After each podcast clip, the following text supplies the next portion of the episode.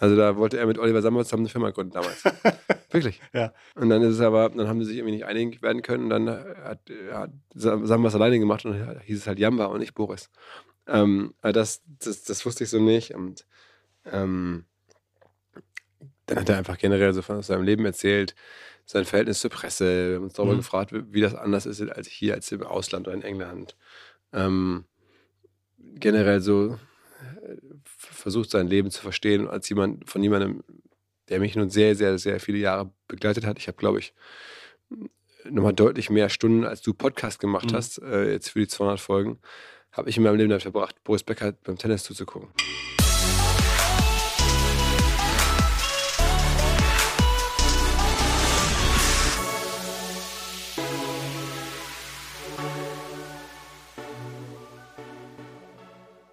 Als ich diesen Podcast angefangen habe vor drei Jahren, da war das eigentlich so als temporäres Projekt gedacht, äh, mit klarem Anfang, klarem Ende, zur Überbrückung der Zeit zwischen der Zusammenarbeit von Vodafone und OMR bis zum OMR-Festival. Das Ganze ist jetzt genau 200 Folgen her und äh, Vodafone hat Spaß damit, uns weiter zu unterstützen und ich habe viel Spaß damit, weiter tolle Menschen kennenzulernen, tolle Gespräche zu führen und Podcasts zu haben. Und wir alle gemeinsam haben viel Spaß, wenn ihr zu Hause reinschaltet, wenn ihr jeden Monat dabei seid, unsere Folge anhört und auch wenn wir natürlich immer wieder Feedback von euch bekommen. 200 Folgen ist der Podcast jetzt schon alt und äh, wenn es nach mir geht, kann es auch gerne noch so weitergehen. Wir haben unter anderem deshalb in den nächsten Wochen für euch zwei Folgen die Woche online. Wir waren ja auf dem OMR Festival 23 in Hamburg und haben dort mit spannenden Menschen gesprochen, mit Judith Williams, mit dem Gründer von Tonybox, mit der Leiterin vom Lufthansa Innovation Hub und natürlich auch mit Johannes Kliesch von Snox. Da sind ganz tolle Folgen raus geworden. Falls du also möchtest, dann abonnier doch und dann hör mal die nächsten Wochen wieder rein.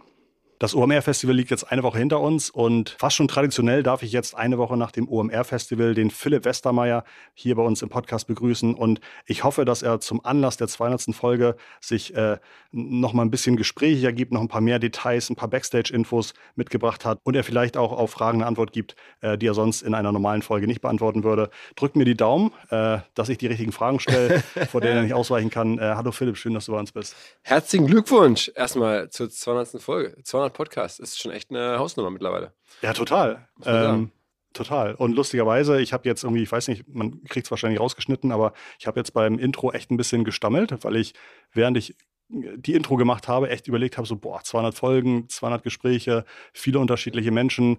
Äh, 200 Stunden deiner Lebenszeit, wenn nicht mehr. Ja, wahrscheinlich mehr. Überleg mal, wie viel 200 Stunden Ja. durch, sagen wir mal so, nehmen wir mal so Tage, ähm, durch, das sind dann 100 Tage. Na, ich glaube, eher, eher nur zwei Tage, äh, eher nur 20 Tage. Äh, wie viel? Zwei, 200 Stunden durch 24, äh, Ja, gut, 10 viel. Tage, ist schon in 10 Tage. Ja, ja gut, aber du musst es ja eigentlich Genau, durch ja. die wache Zeit teilen.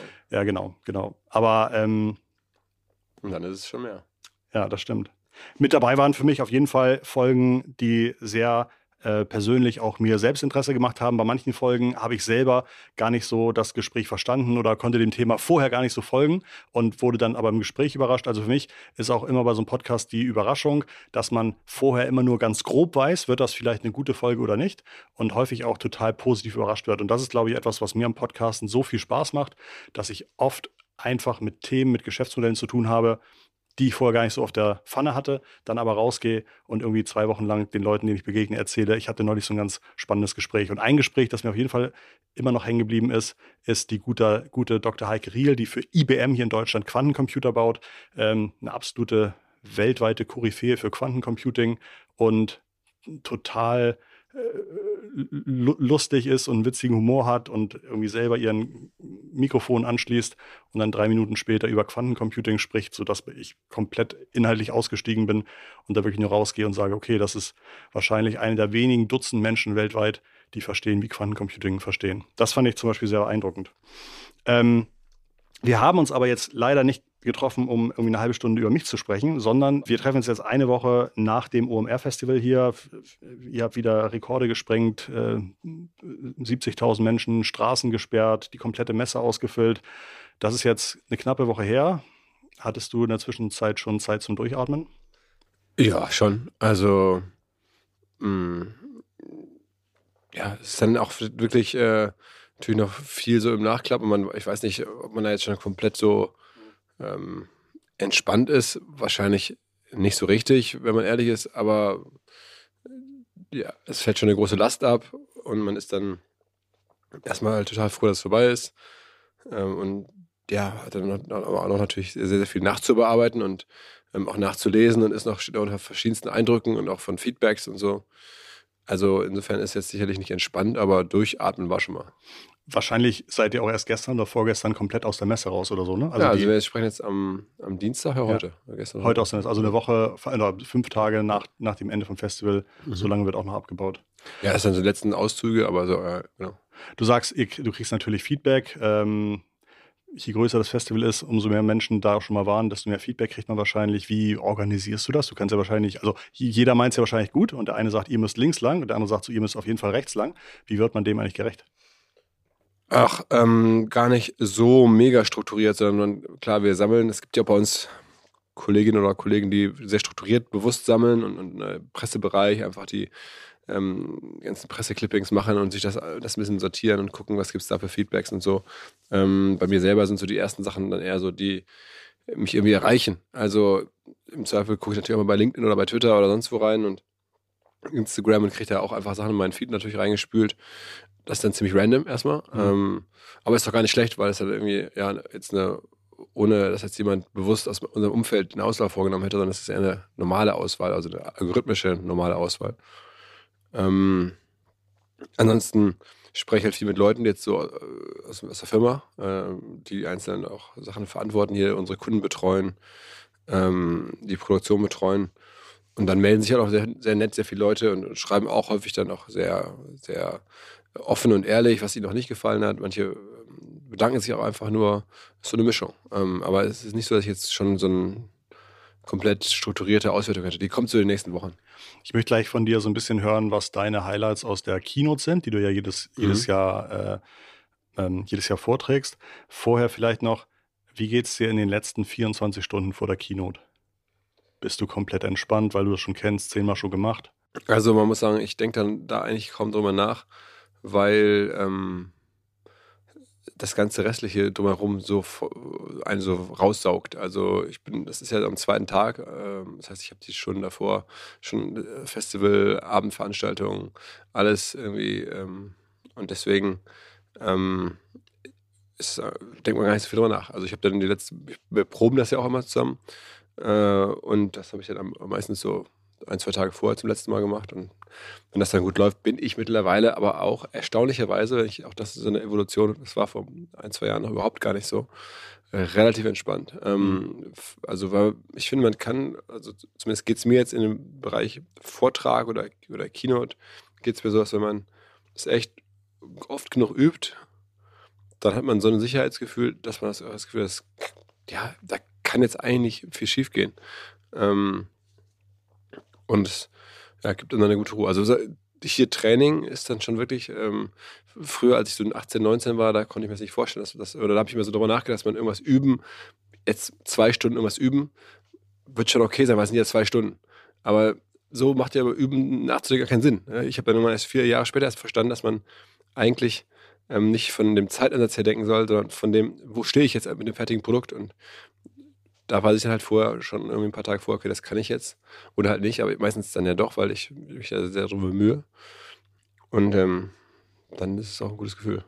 Bei mir ist es immer so, wenn ich irgendwie auf die Bühne komme oder vor Menschen was vortragen muss, hilft es mir, wenn ich die erste, die ersten 90 Sekunden, wenn ich die auswendig lerne, dass ich wirklich nur noch abspulen kann.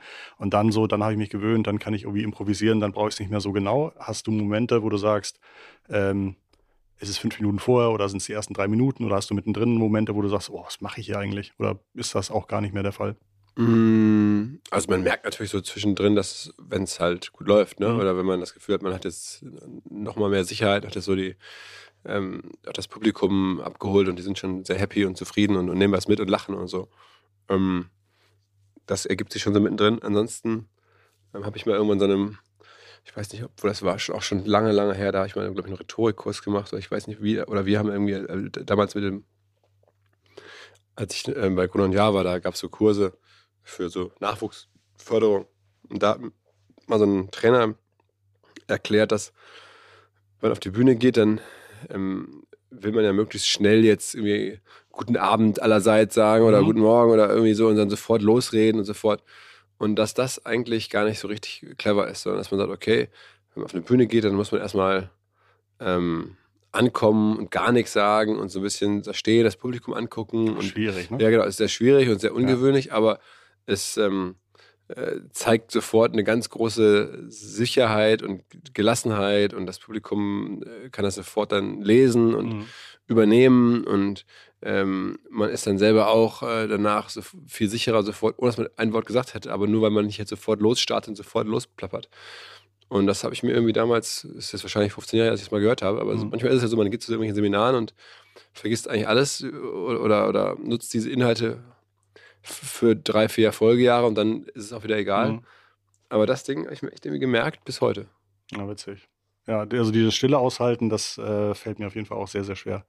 Das würde ich dann versuchen, mit irgendwelchen Witzen zu füllen, die dann wahrscheinlich nur irgendwie eine kleine Gruppe verstehen. Das ist schwierig.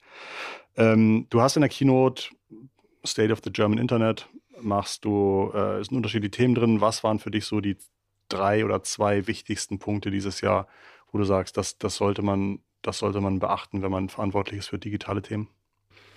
Ja, also ich meine, ein Thema hat ja mein Kollege ähm, Roland Eisenbrand, unser Chefredakteur bei OMR, äh, super erklärt, das sind die verschiedensten Arten, TikTok zu bearbeiten. Mhm. Das muss, da gibt es verschiedenste Ansätze, aber klar ist, dass TikTok irgendwie Beachtung verdient in der digitalen Marketingwelt erst recht. Da hat er erklärt, wie, wie, was man da machen muss. Also äh, ganz interessant fand ich dieses Beispiel von unhinged Content, also loslassen als Marke, ähm, Sachen machen, die zum Teil übertrieben sind, ironisch sind, einfach auch nicht mehr so selber ähm, in dem Sinne kontrolliert werden, die dann häufig bei TikTok auch besonders gut funktionieren oder ähm, aus ganz vielen Accounts heraus arbeiten, statt aus einem. Hat er so eine ganze Reihe von Sachen erklärt, die fand ich alle sehr hilfreich. Ansonsten ähm, fand ich es eher interessant, dass wir jetzt seit sieben Jahren so eine Keynote machen. Ähm, und zum ersten Mal, seit wir das machen, ist, ähm, sind diese großen amerikanischen Digitalfirmen, also diese GAFA-Firmen, mhm. ähm, sind die nicht gewachsen in den zwölf Monaten vor der Keynote. Und das haben wir seit, seit Jahren gucken wir drauf und jedes Jahr Deutschland mal hoch, mal runter, China mal hoch, mal runter, USA immer gewachsen, immer mehr wert geworden, egal was ist. Letztes Jahr Ukraine-Krieg. Ähm, äh, letztes Jahr, weiß nicht, auch schon Zinsen ähm, wieder hochgezogen. Google, Apple, Facebook, Amazon immer gewachsen. Naja, und ähm, dies ja nicht. Insofern ist die Frage, erleben wir da jetzt ein neues Zeitalter? Ist jetzt sozusagen Peak oder der Zenit überschritten von diesen großen Digitalfirmen? Also solche Sachen fand ich auch interessant. Ähm, ganz viele kleine Sachen kommen auch noch dazu. Also wir geben ja so, so operative Tipps. Ähm, mhm. Ich finde äh, auch die Firma Airbnb gucke ich mir jetzt ohnehin häufig an, war auch der Gründer kürzlich bei mir im Podcast, jetzt war die in der, in der Kino drin. Ich finde Airbnb ähm, eine der bestgemanagten digitalen Weltkonzerne und auch wie die so mit ihrer Relevanz und, und Kraft umgehen, ähm, wie die sich präsentieren. Da habe ich auch so ein Beispiel drin, dass sie kurz nach dem Anfang des, äh, äh des Kriegs in der Ukraine angefangen haben zu sagen, hey, äh, ähm, wir helfen irgendwie zu vermitteln, wir helfen irgendwie Flüchtlingen äh, äh, Orte zum Schlafen zu bringen und ihr habt die Möglichkeit, in der Ukraine zu buchen, auch wenn ihr gar nicht anreist. Sodass Als man, Spendenplattform, ja. Genau, dass man Hosts ja, in der Das machen die regelmäßig. Ne? Sie mhm. haben wirklich so, eine, bewusst so, ein, Programm für Krisengebiete, mhm. ähm, wo sie dann äh, sich darum kümmern oder mithelfen zu organisieren, dass halt die von der Krise be jeweils betroffenen Personen dann irgendwie aufgenommen werden, im Zweifel äh, kostenlos, ähm, ihre Hosts da aktivieren ja, verschiedene Sachen. Also generell muss man sagen, auch die Markenführung von Airbnb in, in der Pandemie, was ja für die auch eine schwierige Zeit war, mhm. wie die mit Entlastungen umgegangen sind. Ähm, also viele Sachen, glaube ich, machen die sehr clever. Und das haben wir zum Teil auch gezeigt in der Keynote. Zum Teil fand ich es generell so ein Learning der letzten Tage. Gab es ein Thema, das es nicht in die Keynote geschafft hat, worüber du eigentlich traurig bist, wo du sagst, oh Mann, das wäre eigentlich ein cooles Thema, aber es macht die Keynote zu lang oder passt jetzt nicht rein? Ja, viele Themen. Also wir haben ja eine Keynote, äh, die da meistens schon konzeptmäßig fertig ist, die würde wahrscheinlich zwei Stunden mhm. füllen. Aber wäre das nicht nochmal so ein, so ein äh, so ein, so ein Upgrade, dass man irgendwie sagt, hier ist die Keynote Best of, aber eigentlich gibt es noch Keynote After Dark, wo alles drin ist? Müssen wir mal nachdenken, weil wir haben wirklich teilweise echt noch Material für eine weitere Stunde oder ja. so. Aber wir sind jetzt ja so bei 50 Minuten schon und viel länger sollte es an dem Tag nicht sein, sonst verliert ja. man die Leute, glaube ich. Ja, man hätte mehr. Also mal gucken, was wir daraus machen. Also eine Geschichte, die wir am rausgenommen haben, geht es um das Beispiel, wie man eine Marke eigentlich auflädt. Mhm. Ja, ähm, Markenaufladen ist ja das große Thema und wir haben dann gezeigt, wie das funktioniert mit Testimonials, welche das früher waren, welche das heute sind. Natürlich dann auch mit diesem Thema Purpose. Ähm, da kam dann auch Airbnb zum Beispiel mit rein. Ähm, ist ja auch ein schmaler Grad, wie geht man jetzt, also ist jetzt Purpose, das ist ja so ein Buzzword. Dennoch haben wir uns da ein paar Sachen rausgesucht und dann, das haben wir rausgenommen, ähm, geht es auch mit Tradition. Also wir zeigen, wie viele Firmen, ähm, oder wir hätten das gezeigt, haben wir ja noch nicht, ähm, versuchen ihre Marke mit einer Tradition aufzuladen, die sie witzigerweise dann gar nicht haben. Mhm. Ja, also klar, wenn du eine Tradition hast, dann nutzt du das natürlich. Dann zeigst du die Bilder von Nike aus den 70ern oder von Adidas aus den 50ern oder dann bist du halt ein Grand Hotel seit 100 Jahren und dann zeigst du die Bilder, wie das Grand Hotel damals am See schon stand, als wir alle noch gar nicht mehr Welt waren. Also da kann man viel Storytelling machen. Aber witzig ist, dass halt interessant, dass halt Marken, die diese Tradition gar nicht haben, das so ein bisschen vorgaukeln in Mhm. einzelnen Bereichen. Da gibt es zum Beispiel so Uhrenmarken, Mhm. die kommen daher wie, wie, wie jetzt eine Traditions-Schweizer Luxusuhr, ähm, aber sind dann teilweise erst 2005 äh, erfunden worden und, und werden in Wahrheit über irgendwelche äh, Teleshopping- oder Alibaba-Plattformen verscheuert und Streichpreise und so. Aber Und- und kein- die, die kein- bauen so eine Mhm. Marke auf, als wenn man das Gefühl hatte, das ist irgendwie jetzt auch irgendwie 150-jährige Uhrmachertradition aus Mhm. irgendwelchen ähm, legendären äh, Werkstätten. Ähm, aber es gibt es alles gar nicht. Trotzdem vollkommen legal. Dennoch finde ich es ein bisschen ähm, irritierend und ich würde es so jetzt nicht machen, aber wir haben da so ein paar Cases recherchiert, die wir haben wir am Ende nicht gezeigt, weil wir auch nicht Le- Leuten jetzt empfehlen wollen, so zu sein. Aber da gibt es schon abgefahrene Firmen, die auch echt viel Geld damit verdienen, Uhren zu verkaufen, die eher moderner Schrott sind, sag ich mal. Aber trotzdem bei dem Nutzer im Kopf sind das dann Traditionsuhren, was sie nicht sind. Ich glaube, in dem Zusammenhang habe ich äh, von einem Uhrenexperten gehört, dass es eigentlich fast keine Firma gibt, die in Deutschland noch Uhren In der. Schweiz schon. Ja, aber, aber zum Beispiel deutsche Marken oder, oder auch viele Luxusmarken, da kommt eigentlich alles, alles aus, aus China. Also Ja. auch, auch, nee, also er hat das. Glashütte ist ja so ein Ort in Sachsen, glaube ich, wo das Mhm. schon auch. Also ich weiß es Aber nicht. die, ich glaube, also ich weiß es auch nicht bei Glashütte, aber er hat gesagt, so alles, was man eigentlich so auch an teuren Uhren, da wird natürlich kaum noch was in Deutschland gefertigt. Kann sein, dass in Deutschland irgendwie dann noch zusammengeschraubt wird. Ja, aber also sagen wir mal so, Deutschland, ich hätte jetzt so den Verdacht Ja. Glashütte, weil ich das so als Marke kenne. Ja. Aber ich bin nun selber, darf IWC Ja. ein Testimonial sein von der Marke IWC. Ja. Und war ja ähm, dort bei denen im Werk in Schaffhausen, das ist in der Schweiz, also nahe zu Deutschland, also ist, glaube ich, ein Grenzort.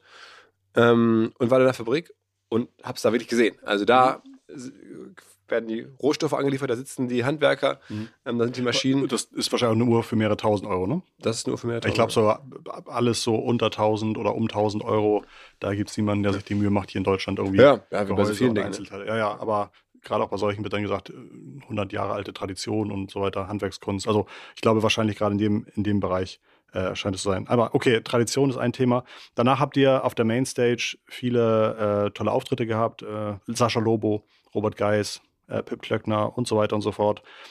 Hattest du die Möglichkeit, einigen dieser Themen zu folgen? Ähm, nee, während des Events kaum. Mhm.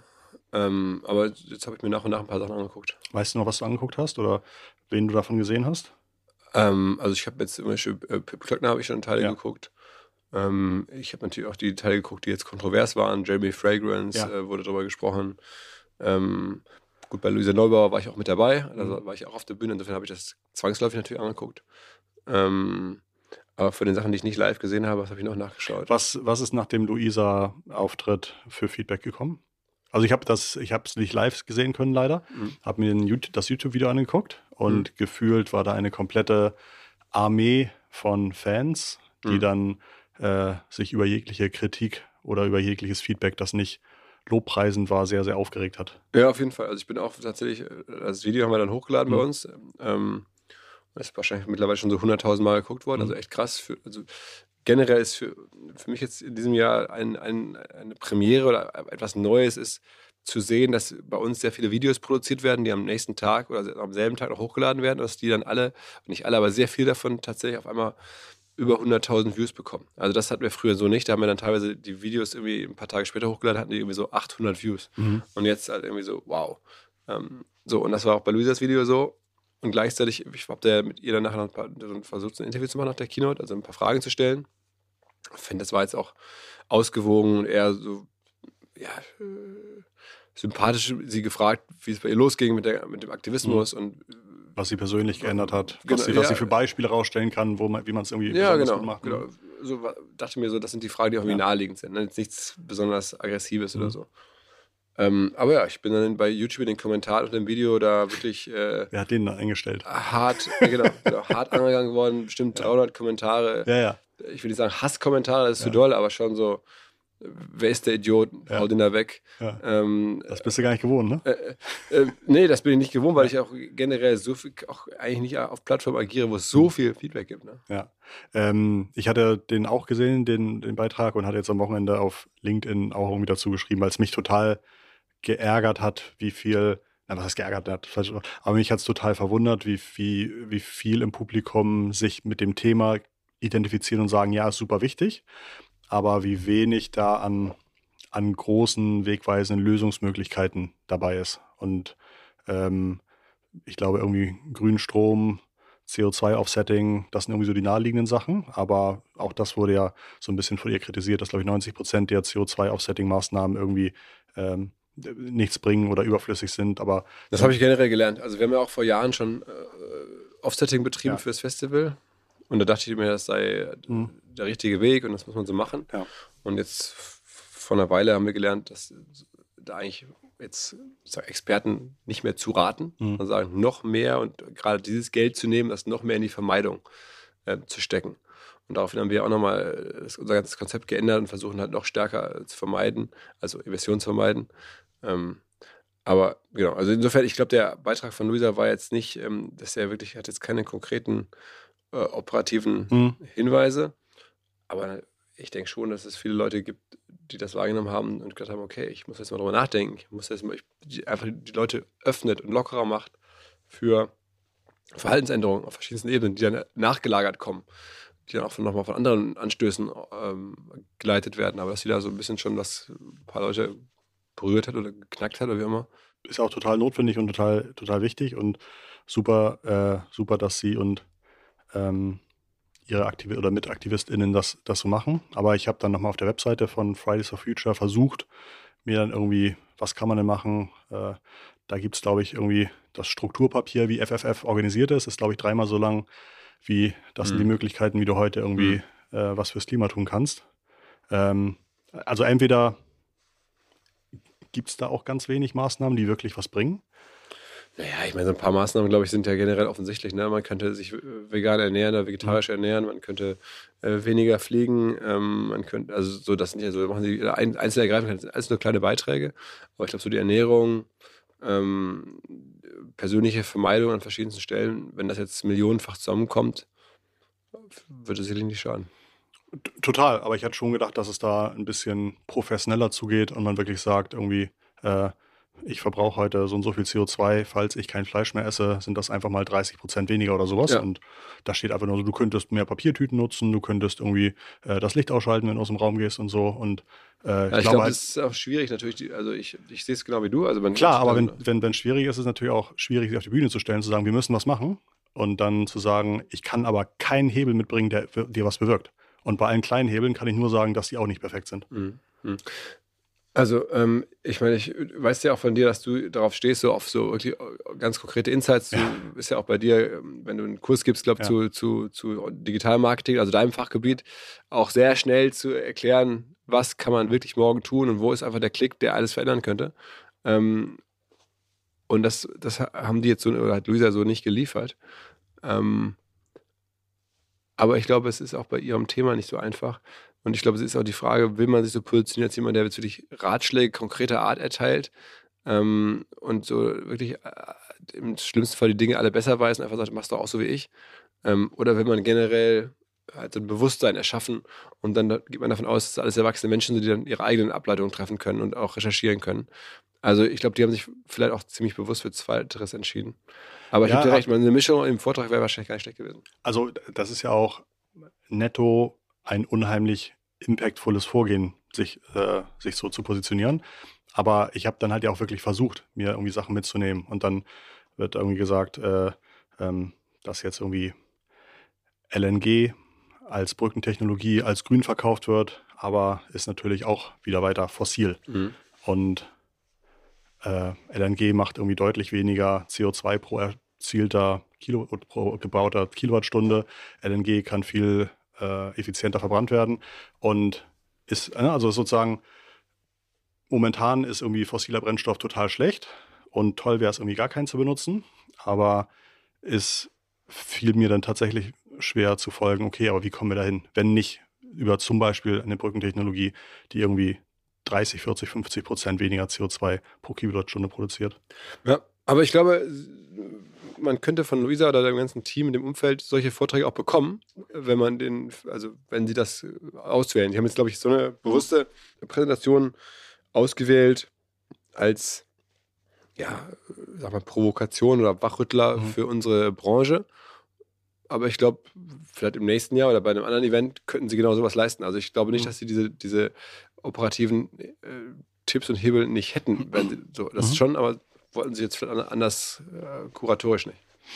Dann gab es noch äh, Serena Williams, mhm. die war da, ähm, Building Her Next Legacy. Und ein zweiter Tennisspieler, Boris Becker, zweiter Aufschlag. Ähm, was waren so deine Takeaways von den beiden Sportlern? Ähm, bei Serena habe ich noch gar nicht so viel gesehen, muss ich mhm. sagen. Da war ich in der Bühne äh, tätig. Bei Boris war ich ja, habe ich das Interview mitgeführt mit der Katrin Gilbert zusammen von der Zeit. Also neben anekdotischen Sachen, dass Jamba mhm. hätte eigentlich Boris heißen sollen. Die Klingelton-Geschichte, ja, ne? Ja, ja, Also da wollte er mit Oliver Sammer zusammen eine Firma gründen damals. Wirklich. Ja. Und dann ist es aber, dann haben sie sich irgendwie nicht einig werden können und dann hat, hat Sammer es alleine gemacht und dann hieß es halt Jamba und nicht Boris. Ähm, aber das, das, das wusste ich so nicht und ähm, dann hat er einfach generell so von seinem Leben erzählt, sein Verhältnis zur Presse. Wir haben uns darüber mhm. gefragt, wie das anders ist als hier, als im Ausland oder in England. Ähm, generell so äh, versucht, sein Leben zu verstehen als jemand, von jemandem, der mich nun sehr, sehr, sehr viele Jahre begleitet hat. Ich habe, glaube ich, nochmal deutlich mehr Stunden, als du Podcast gemacht mhm. hast, äh, jetzt für die 200 Folgen, habe ich in meinem Leben damit verbracht, Boris Becker beim Tennis zuzugucken. Ja. Ehrlich? Ja, als Kind. Ja habe ich echt viele, viele Sachen von ihm geguckt beim Davis Cup und bei den großen Turnieren. Und dann, ich habe auch seinen, seinen Scheidungsprozess, habe ich mir alles ja. Ähm, im Fernsehen angeguckt. Den habe ich auch angeguckt. Das war, war einfach großer Fan. So, ne? Insofern war das schon interessant. Okay. Äh, Gibt es da irgendwas? Äh, Anfer äh, korrekt umsetzbares für morgen, wo ja. das, das hat sich jetzt heute gelohnt. Das ist über mich lustig. Nee, aber gibt es da irgendwas, was, was du sagst, oha, das, das, das wäre so eine Stellschraube, da da will ich auch bei meinem Leben aufpassen, dass das nie passiert. Ich glaube, er hat natürlich, er ist ja sehr, sehr erfolgreich gewesen. Mhm.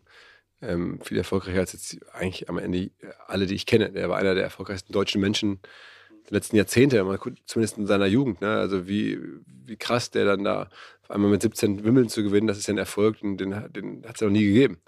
Ähm, aber er war halt auch erst 17 und hat dann ganz vielen Leuten vertraut und ähm, ist einfach, glaube ich, sehr, sehr oft enttäuscht worden. Ähm, und da guckt man sich dann eher so Sachen so auf der Metaebene an. So. Wie lebt jemand, der so oft enttäuscht wurde? Ähm, ähm, wie, wie fasst er wieder neues Vertrauen zu Leuten? Kann er überhaupt noch Leuten vertrauen? Das sind auch so Fragen, die wir diskutiert haben. Ähm, und am Ende auch fand ich es auch interessant und das ist ja immer auch ein Leitmotiv. Das war, ja auch ein, einer der letzten Vorträge der beiden Tage nachdem wir da ja sehr viel auch über Wirtschaft und am Ende, wie wächst man und wie generiert man Umsatz und Geld am Ende, äh, darum dreht sich ja auch schon vieles, muss man ehrlicherweise sagen. Ähm, war dann Boris auch jemand, der gesagt hat, bei ihm dreht sich nicht um Geld. Also bei ihm dreht sich um den sportlichen Erfolg. Das war immer seine, sein Antrieb und seine Leidenschaft und er wollte Nummer eins sein. Das war das Größte für ihn. Und ähm, dass er jetzt auch körperlich im, ja, wirklich im Arsch ist mit, mit Mitte 50, ähm, ist für ihn okay, weil er hatte halt diesen sportlichen Erfolg. Das war der, das ist der Preis. Und ähm, am Ende ja, zu sagen, auch er empfindet keinen Neid auf jetzt einen Oliver Sammer, der dann halt alleine Jammer gemacht hat, ohne ihn und damit sehr weit gekommen ist und der dann auch danach noch viele Sachen gemacht hat und jetzt super erfolgreich ist wirtschaftlich. Und Boris halt offensichtlich nicht. Aber das ist nicht seine Disziplin. Seine Disziplin ist irgendwie Tennis und das zu sehen, das so zu hören, fand ich schon interessant. Hältst du das für authentisch oder ist das so eine rückwärtsgerichtete nee. Rechtfertigung, dass man sagt, naja, es ist halt, genau hier wollte ich hin? Also, nee, äh, also ich, da, wo, so der, Fall, da wo der Fall gelandet ist, war eigentlich auch das Bullauge. Nee, ähm, also so hat das nicht dargestellt. Okay. Ne? Aber ähm, ich bin mir sicher, er wollte nicht zu diesem Ort und hat auch gesagt, Ja. dass das Gefängnis für ihn die schlimmste Erfahrung war. Ich habe ihn gefragt, was waren denn deine schönsten äh, Momente überhaupt in deiner Karriere bis heute und was waren deine schlimmsten Momente? Und da hat er, als er Nummer eins geworden ist im Tennis, hat er gesagt, auf der, auf der Pro-Seite und auf der Con-Seite ins Gefängnis zu gehen. Also da wollte er natürlich auf keinen Fall hin. Ähm, aber was ich schon für authentisch halte, ist, dass er bereit war, für eine, also Sachen zu machen, die nichts mit Geld zu tun hatten. Hm. Ähm, und die trotzdem so anzugehen, dass sie für ihn das Aller, Allerwichtigste sind. Ähm, und in so einem Geldumfeld zu leben, aber trotzdem glaubwürdig sagen zu können, es ist für mich nicht das Allerwichtigste. Ich komme irgendwie klar, ich ab und zu muss ich mal irgendwas machen, um, um Geld reinzuholen. Aber ähm, man braucht es irgendwie auch. Aber ich folge dem nicht bedingungslos, sondern mein, mein Ziel ist sportlicher Erfolg und auch immer gewesen. Das kann auch glaubwürdig äh, erzählen. Also das finde ich interessant. Ihr habt ja zwischen 2022 und 2023 wieder eine ganze Menge geändert. Äh, die Straße zwischen den A- und B-Teil der Messe wurde gesperrt, sodass man einfacher rüber kann, damit dieser Skywalk nicht irgendwie immer so voll ist. Ihr habt mehr Food-Angebote draußen, sodass man nicht so lange beim Essen anstehen muss. Ähm, äh, mehr sanitäre äh, Möglichkeiten, um sich die Hände zu waschen und so weiter. Gibt es jetzt schon eine Woche nachher, nach der Messe, Dinge, wo ihr sagt, so und das wollen wir nächstes Jahr auch nochmal wieder an, anfassen und vielleicht auch nochmal anders ausprobieren? Also es gibt natürlich sehr viel Feedback und das gucken wir jetzt mal alles in Ruhe an, aber ein Thema sind sicherlich die, die Preise fürs Essen auf dem Festival, die wurden sehr häufig kritisiert. Ähm, die waren hoch oder waren, was heißt hoch, die waren Messepreise ne, oder Flughafenpreise, aber halt nicht, wie man es in der Schanze vielleicht gewohnt ist, für ein, was dann eine Pommes oder ein Burger oder so kosten, sondern mehr. Ähm, und ich glaube, dass wir es nicht gut erklärt haben. Das liegt ja auch daran, dass es halt kein normales Restaurant ist, sondern dass es halt sehr, sehr situativ ist. Ähm, das liegt daran, dass wir da eigentlich nur veganes ähm, oder vegetarisches zumindest Essen ra- rausgeben und nichts anderes. Ähm, dass wir versuchen, das sehr hochwertig zu machen. Ja, das, und dass wir natürlich auch noch Pfand nehmen. Das ist jetzt immer die Frage, hat man den Pfandwert schon eingepreist oder nicht. Aber also diese Gemengelage ähm, hätte man im Nachhinein besser, anders und besser machen können und das werden wir im nächsten Jahr versuchen. Für mich ist es immer unheimlich schwer, dass ich sage, oh, ich bin jetzt hier gerade B7, aber jetzt passiert gerade eine A3 irgendwas. Gibt's, da gibt es auch keine bessere Möglichkeit, irgendwie zu sagen, man, man macht das alles irgendwie zentraler oder man macht in jeder Halle einen Fernseher und kann sich Kopfhörer aufsetzen und kann jetzt reinschalten, was in der B- B7 läuft oder so. Alles schwierig, ne? Schon alles schwierig. Also wir haben da auch schon echt viel drüber nachgedacht. Am Ende ist es halt so ein großes Buffet und wie bei einem Hotelbuffet, bei einem tollen Hotel, da gehe ich dann auch zweimal zum Buffet zum Frühstück ähm, und esse dann irgendwie einmal mein Müsli mit leckerem Obst und allem drum und dran und einmal noch irgendwie, weiß ich nicht, ein, ein Rührei oder so mit allem drum und dran und dann bin ich halt voll. Ähm, dann denke ich mir, Wahnsinn, ey, jetzt gibt es hier so viel noch so aus, was ich jetzt gar nicht essen konnte und was ich jetzt nur gesehen habe, was ich alles gar nicht probieren kann. Aber es ist trotzdem so, dass man das Gefühl hat, es war jetzt ein tolles Frühstück. Und ich glaube, so soll es bei uns auch sein. Auch wenn am Ende natürlich die Einsicht ist, wie bei dem frühstückenden Menschen im Hotel, man kann nicht alles essen und schon gar nicht alles aufessen. Ähm, und das ist da auch so, du kannst halt nicht alles gucken und auch nicht an allem bis zum Ende teilnehmen vielleicht, aber ähm, die Auswahl ist super und man kann sich halt dann echt tolle Sachen auf einer tollen Qualität zurecht konfigurieren. Der Ritchie ist bei euch ja zuständig für alles, was so Versicherungsschäden Mhm. angeht und alle Sachen, die kaputt gehen. Der, reguliert. ja, Ritchie reguliert. Und der hat mir erzählt, da gibt es Kühlcontainer. Wenn man die anmacht, dann sind die auf minus 20 Grad eingestellt. Dann wurden die irgendwie wärmer gedreht, weil da irgendwie Getränke reinkamen. Und da hat jemand den Stecker rausgezogen, wieder reingesteckt. Dann war es wieder auf minus 20 Grad. Und da sind, glaube ich, irgendwie tausende Flaschen äh, Getränke dann explodiert, weil die, oder äh, Runtergekühlt waren ja, genau, kaputt gekühlt wurden. Flaschen Und gefroren, ja, geplatzt. Ja. ähm, das fand ich ein äh, spannenden, spannendes Beispiel, was da alles so schiefgehen kann, was man so gar nicht mitbekommt. Gibt es noch irgendwelche anderen Fuck-Ups, die passiert sind, die man mitbekommt oder nicht mitbekommt? Also vieles dieser Art bekommt ja, hoffentlich dann niemand so Mhm. richtig mit oder bekommen wenige mit. Ähm, ich habe ja noch, glaube ich, alles gar nicht gehört. Ich habe mir diese ganzen Schadensfälle auch noch gar nicht angeguckt, sondern nur verstanden, äh, dass die im Rahmen sind, dass wir da keinerlei außerordentliche Schäden haben. Also wir haben da sicherlich für ein paar hunderttausend Euro immer Schäden. Das ist aber auch Mhm. eingepreist. Das ist halt so, wenn du mit Technik hantierst und vielen Materialien, Möbeln und allem äh, und 70.000 Leute das in zwei Tagen durchbenutzen, äh, dann geht da was kaputt. Äh, Das ist schon klar, das haben wir, das wissen wir, das weiß man generell. Aber dass irgendwie mal aus Versehen leider irgendwelche wichtigen Partner oder KundInnen insolvent gehen und sagen, tut mir leid, wir können unseren 600 Quadratmeter Messestand leider nicht befüllen. Ähm, Das hatten wir jetzt nicht. Ähm, hinterher, dass dann Leute nicht zahlen können mehr für irgendwas oder so. Das, wir machen ja auch viel jetzt bewusst deswegen auch Vorkasse. Aber dennoch, dennoch gibt es natürlich Ausfälle und es gibt dann auch immer die lustigen ähm, sagen Besucherinnen, Besucher, die auf einmal wirklich auf ihrem ähm, Getränkekonto äh, da weiß ich nicht, 800 Euro haben, wo man mhm. denkt, was, wie konnte man in dem Abend jetzt dafür 800 Euro da äh, trinken ähm, und dann auf einmal äh, verschwinden oder, oder, oder dann auf einmal nicht mehr bei der Firma arbeiten und die Firma weigert sich für die ehemalige Kollegin und ehemaligen Kollegen das zu bezahlen. Ähm, also sowas gibt es halt schon auch ähm, immer mal wieder. Ähm, und das sind auch jedes Jahr zigtausende Euro, die dann wirklich ausfallen, ne? Also wir gehen dem schon nach, ne? Also ja. wir lassen uns da jetzt nicht veräppeln. Ja. Ähm, aber ja, es gibt halt auch Leute einfach bei so vielen Menschen, die dann einfach nicht zahlen können ne? und die dann einfach irgendwie das auch nicht wussten zum Teil. Ne? Lass mal sagen, das machen dann irgendwie ein paar, viele mit betrügerischer Absicht oder zumindest so nach dem Motto, mal ausprobieren. Und manche einfach wirklich, keine Ahnung, die gehen da hin, kriegen so ein Armband, ähm, fangen an zu konsumieren, halten das dagegen und denken, das ist Teil des Programms und das muss ich nicht mehr bezahlen. Obwohl das überall steht und auch alle sagen. Aber ich meine, das ist ja auch einfach so, Leute buchen auch Flüge für 800 Euro und fahren zum falschen Flughafen.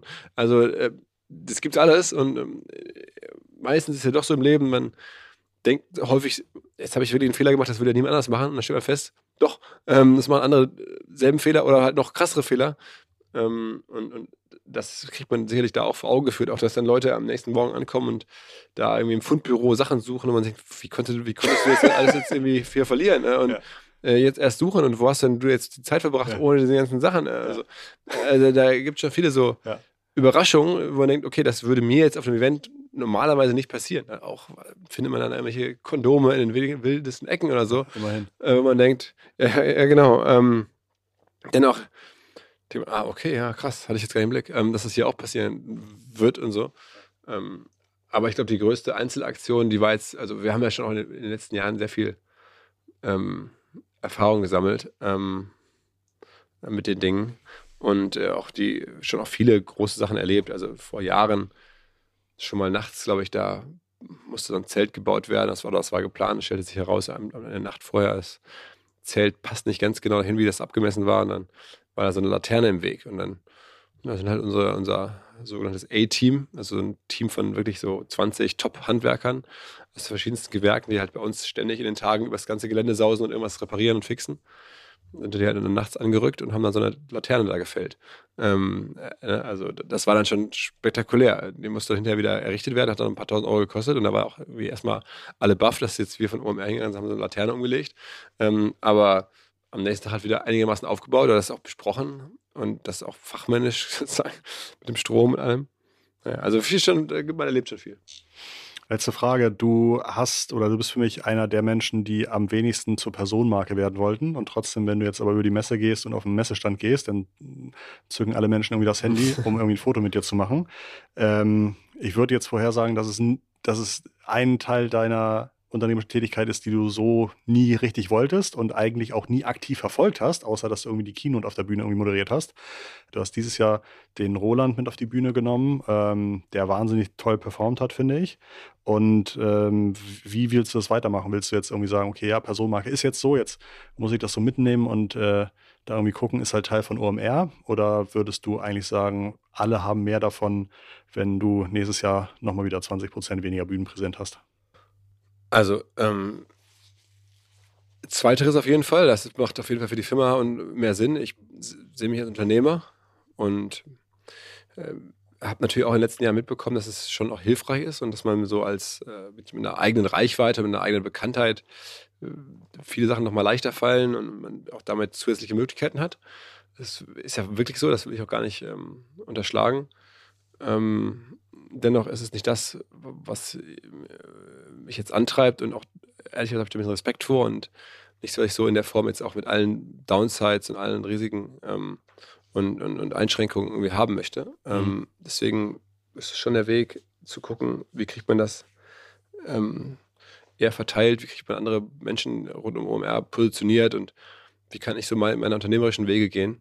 Ähm, und vielleicht ab und zu mal die Möglichkeit nutzen, aber ich würde auch akzeptieren, wenn die Möglichkeiten dann weniger werden. Ähm, und und ähm, ja, aber dafür ich eine gewisse ja, Zurückhaltung habe und jetzt nicht so viel Interesse jetzt an den persönlichen Sachen. Also ich finde das mit dem OMR, das freut mich total, dass dann auch Leute hinkommen wollen, aber ja, also über die persönlichen Sachen bin ich auch einfach immer nach wie vor ehrlicherweise überrascht, weil ich jetzt nach meinem Gefühl jetzt nichts total Verrücktes mache. Also ich meine, ich bin Unternehmer, habe ein Event aufgebaut oder ein Podcast, der ist ja auch innerlich, aber dann sehe ich halt eher ja, als redaktionelle Sache und nicht als, als Eigenshow.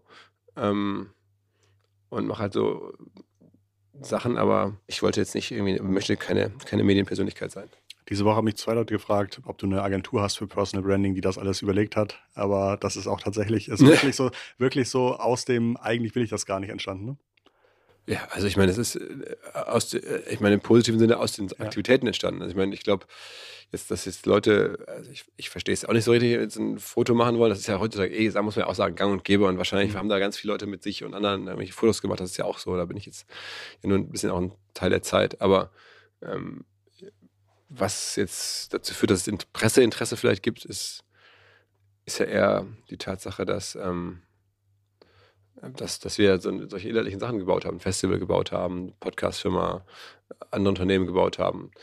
Das ist ja auch schön. Das ist dann, da bin ich ja stolz drauf auf die Produkte, auf die Arbeit. Aber ähm, ich habe jetzt nie gedacht, geil, jetzt habe ich eine Firma verkauft, jetzt werde ich damit dann irgendwie relevanter als Person, also so in der Öffentlichkeit. Das, das ist eigentlich nicht der Plan.